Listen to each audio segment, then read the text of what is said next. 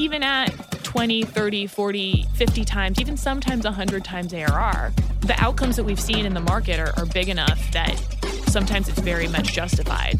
I'm Scott McGrew. Welcome to Sand Hill Road. That's not just the sound of that first sip of Morning Joe. It's the sound of someone shopping for a car on Carvana from the comfort of home. That's a good blend. It's time to take it easy, like answering some easy questions to get pre qualified for a car in minutes. Talk about starting the morning right. Just like customizing your terms so your car fits your budget. Mm-mm-mm. Visit Carvana.com or download the app to experience car shopping the way it should be convenient, comfortable.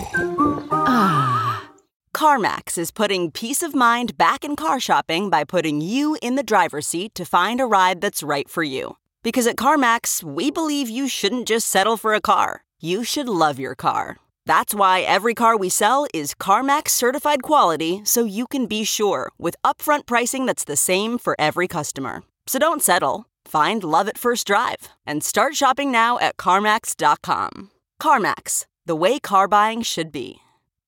Thanks so much for having me here. Um, Mary D'Onofrio is partner at a very old firm with a very big fund at a very young age.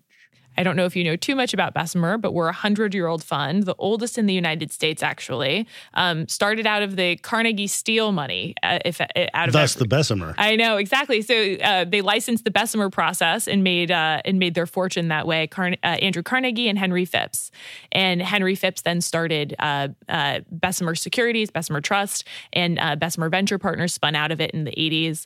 We're on our um, BVP 11, 2.9, $2.5 billion fund. Um, and four years ago, decided to really become a multi stage fund rather than doing just seed Series A and kind of early Series B. Um, and so I lead net new investments, Series B and beyond, and also help some of our enduring portfolio companies like Auth0, Twilio, and the like that, that we support throughout their life cycles. And um, since then, we've raised two dedicated growth vehicles, um, totaling $1.3 billion. Um, so, a, a, lot of money to, to help entrepreneurs with. Um, I focus more so than anything in, in developer tooling, companies like uh, LaunchDarkly, HashiCorp, which recently filed, um, Zapier. Uh, data infrastructure companies like uh, Big ID or Imply Data, um, but technically I'm a generalist within software and cloud software specifically. And in a prior life, I was actually an investment banker at Morgan Stanley a prior life, but you're not very old because I happen to know you you you've won the 30 under 30 uh, award, right? Thank so you. Therefore, you must be under 30. I am 29. Um, I guess I guess just squeaked by. yes, I did. Um, I guess what I mean by that is uh, it feels like a long time ago. It was about seven years ago. Um, so nonetheless, it, it, has been a while. Um, but the jobs were somewhat connected. I actually did private capital markets while at Morgan Stanley. So that was raising money for private technology companies. Some of the transactions I worked on were companies like Uber and Airbnb and Forescout. Um, and that was their private capital raise, bef- like pre IPO effectively. Um, so, in some respects, the sell side of uh, the job I have today. So I don't want to be in, I don't want to sound in any way patronizing, but you've done all this under the age of 30. I mean, I realize you have an MBA from Yale. I mean, you are well qualified to be doing this, but that's a hell of an accomplishment. Oh, thank you. That's very kind of you. Um, yeah, you know, I think um, the it was a combination of of the right skill set. You know, bringing um, some more financial um, and quantitative skills to bear um, than early stage investing requires. Um, with also being at the right place at the right time, you know there there aren't too many opportunities to build a a new practice in a very long standing fund. Um, and my my partner today, at the time, not my partner, my supervisor, Byron Deeter, um, hired me to start the growth practice um, four years ago. And since then, we've we've built it, um, including uh, my partner Elliot Robinson, who co-leads the practice with me today. Um, it's a fantastic group of people, and uh, but but certainly I agree with you. Um, somewhat for, forward leaning to, to entrust it to someone who was relatively new in their how, investing how much, career. How much money do you directly touch? Um that you have some yeah. A lot. Um, well you know uh, total bessemer uh, in the current set of funds probably has um, a total i think of of 3.5 billion dollars okay and uh, the growth funds themselves are 1.3 billion, but then we still do invest some out of the main funds. So so it's a it's a good amount. Um, the the great thing is we have uh, something called the Century Committee and the Century Fund, um, where we evaluate a lot of the growth stage opportunities as as a collective, and so I'm part of that group. But um, almost any growth stage opportunity, especially into our existing portfolio, I will um, I will touch in some way. One of your first uh, professional jobs was at the U.S. Treasury, so in some Yeah. ways you're dealing with less money. Actually, ironically, I worked for the um, Treasurer of the United States, Rosie Rios, who is now uh, a board member in one of my portfolio companies, Get Insured, which is very cool. Um, but she actually ran the Bureau of Engraving and Printing in United States Mint, so she literally minted money. she, and and signed every one of them. She- yes. she- I think her signature on like over a trillion dollars of, of Did you US know? currency. Did you know that like for I don't know how many decades it's always been a woman.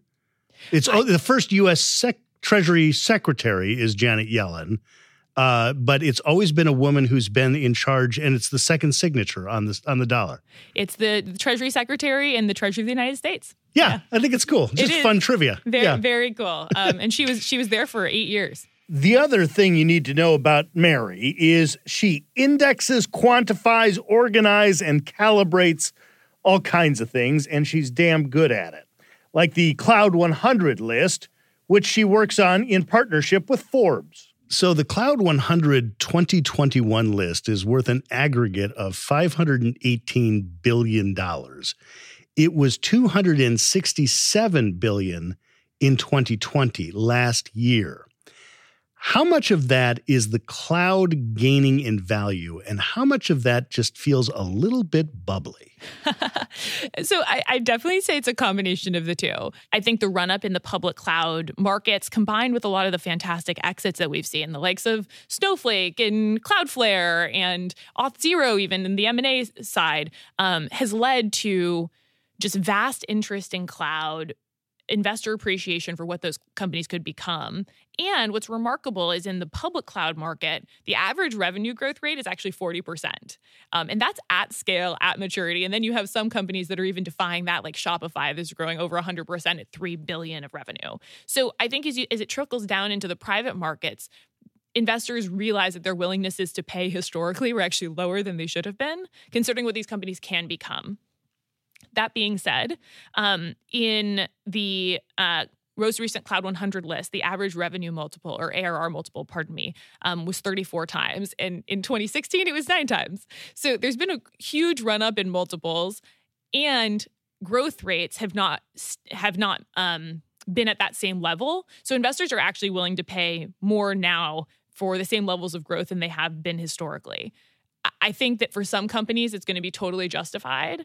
Um, beneficiaries, especially during COVID, were infrastructure companies, uh, collaboration and productivity software companies. But certainly, we're going to see some companies not not live up to those fantastic expectations. When you know, I'm sure you hear lots of narratives around this, but investors are paying 200, 300 times ARR uh, for for lots of companies. Not every cloud company is going to be a, a decacorn. Wh- wh- And the average value of the the companies in the list of 100 companies is 5.2 billion dollars. I mean, there was a time when we thought a, a billion dollar company was remarkable.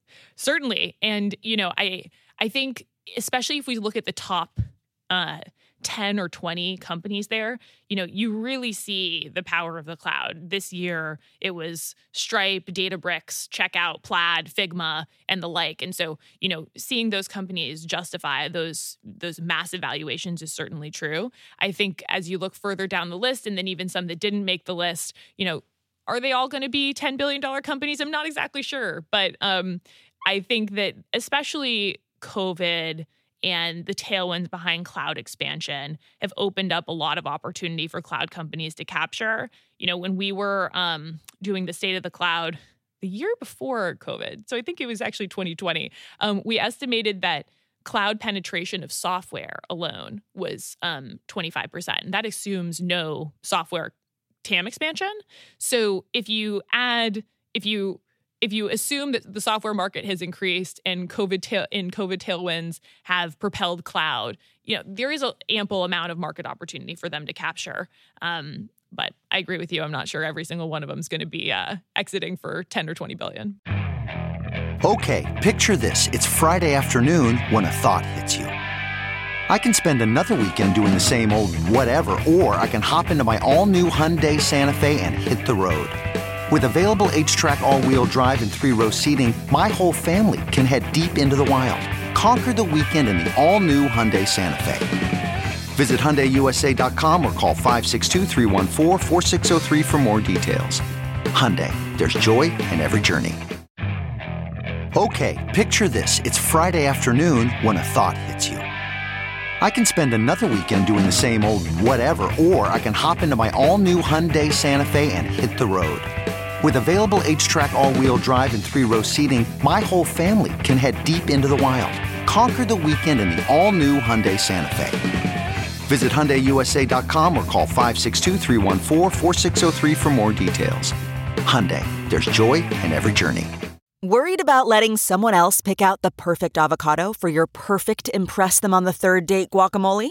Well, good thing Instacart shoppers are as picky as you are. They find ripe avocados like it's their guac on the line. They are milk expiration date detectives. They bag eggs like the 12 precious pieces of cargo they are. So let Instacart shoppers overthink your groceries so that you can overthink what you'll wear on that third date. Download the Instacart app today to get free delivery on your first three orders while supplies last. Minimum $10 per order. Additional terms apply. You clearly like metrics. Yeah. Uh, you like measuring things. You I are do. yes, you are you, you you've got the Cloud 100, the Bessemer cash conversion score, that's you. The scaling to 100 report, that's you. You help create a Nasdaq index and an ET, ETF, right? Uh, do you just measure things all the time? I mean, I'm talking about like your personal life. Have you got indexes and and and whiteboards and I, I think I'm probably I probably over rotate on on metrics and measurement in my professional life, which which leads my my personal life to be unmeasured. Um, leave that to my husband. fair enough. Um, if we set COVID aside, your experience in banking and venture capital has been entirely during boom times. Does that worry you at all? I mean, you've only got, you are, like I said, incredibly intelligent, uh, incredibly well educated, re- incredibly well respected in the industry, but your entire professional experience has been up and to the right as far as the economy goes. Well, so I hear what you were saying. However, I think it comes down to investment philosophy and kind of how you, especially as a growth investor, how I evaluate companies. I, I think in the current environment of high prices and momentum investing, people will discount from what they think the best case scenario is for a company to get to their willingness to pay. Um, I am more of a fundamentals investor. I do look at metrics very closely um, on a historic basis. And I'll also model companies into what I think fundamentals should look like in the future and use historical multiples, historic outcomes in order to base those decisions, um, which, you know, applies a lot of discipline to my investing philosophy and my um, willingness to pay that to some extent and i will acknowledge this to some extent um, makes it difficult to play in the current environment.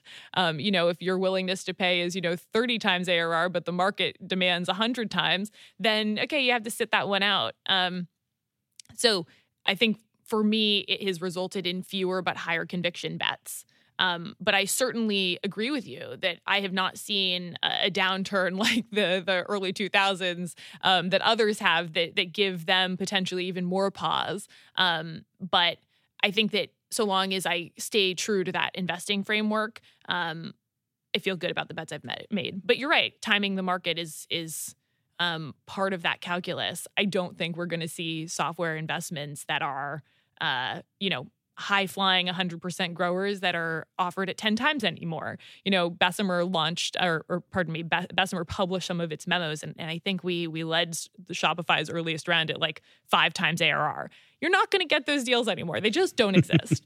um, but even at 20, 30, 40, 50 times, even sometimes 100 times ARR, if markets are big enough you have the execution chops and you have some competitive advantage, whether it's on distribution, product, team, execution, the outcomes that we've seen in the market are, are big enough that sometimes it's very much justified. So I, I wouldn't say we're sitting it out entirely. It's fewer higher conviction bets. Speaking of timing, you you've got this situation with a lot of money going into infrastructure soon. Uh, there are a lot of opportunities uh, for companies in your portfolio. Certainly, and um, I think that they're capitalizing on that, um, seeing the seeing the investment there, and and wanting to certainly um, capitalize on it. Looking back at your time over uh, uh both uh, banking and venture capital, what's what's the mistake you wish you could take back? This is not really a mistake, but maybe I'll answer it a different way. Of like an assumption I made that was wrong is um I made the assumption especially when I was thinking about doing venture, that everyone would want my money. That, like, as an investor, you know, companies are coming down Sand Hill Road and knocking on your door and just, you know, saying, "Oh, please pick me, please pick me." Um, and you know, you have the power of choice. I think the way that the market has evolved in venture, and certainly on the growth side, is that uh, capital has increasingly become a commodity and you need to figure out your personal approach to companies, markets, and and even your role on the board, um, such that you can build a reputation, build a brand, um, and obviously work at a firm that has has the same um, in order to to win deals and and to have access to them. So I a little bit of a different question than you asked, or answer to a different question than you asked. But I think that was an assumption that I made that was incorrect. It seems like a reasonable assumption, right? I've got I've got access to a large bank account. I've, I can put a signature on a check.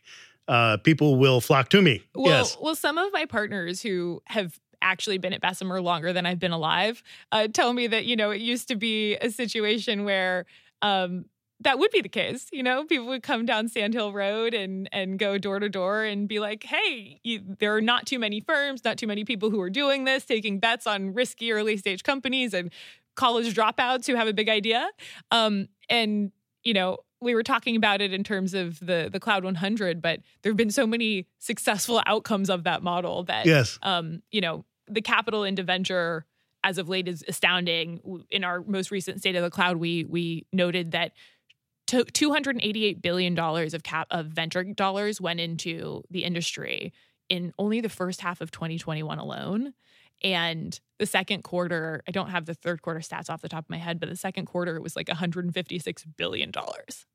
It's astounding. It, it, it is another example of you are making your career at an interesting time in which there's this sudden flood of capital. Yeah.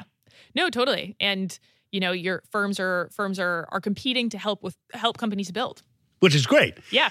There, this is also a time in which the average person in america may see technology and big tech in a negative light.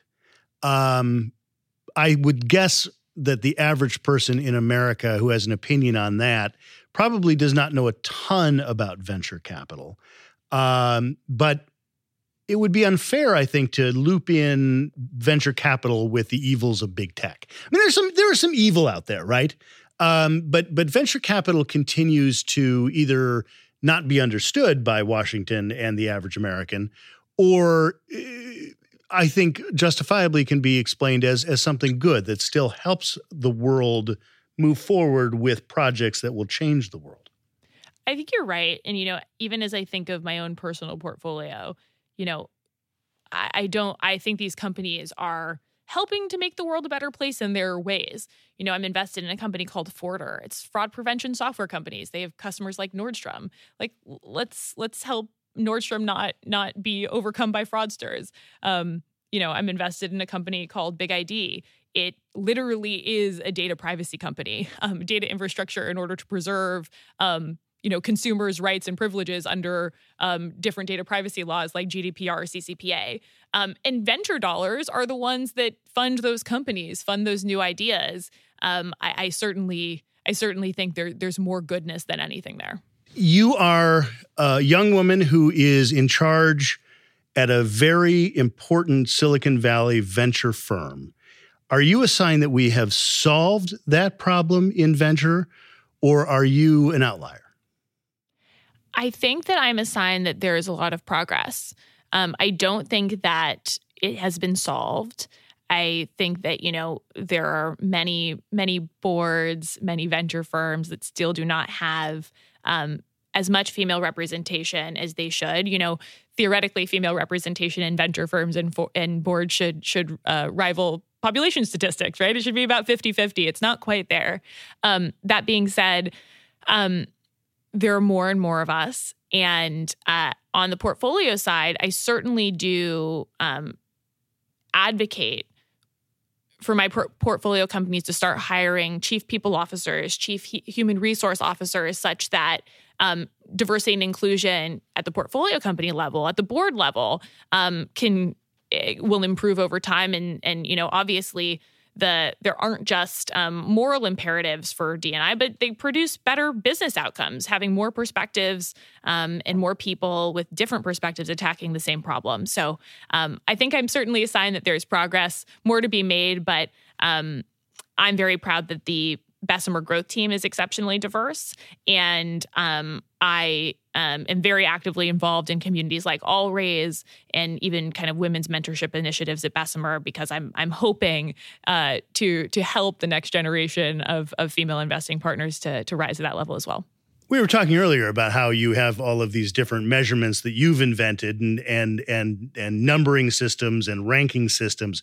What appeals to you with that? What eh, on a visceral level, what is that the thing that that fires neurons in your brain that that that light up happy spots in your head?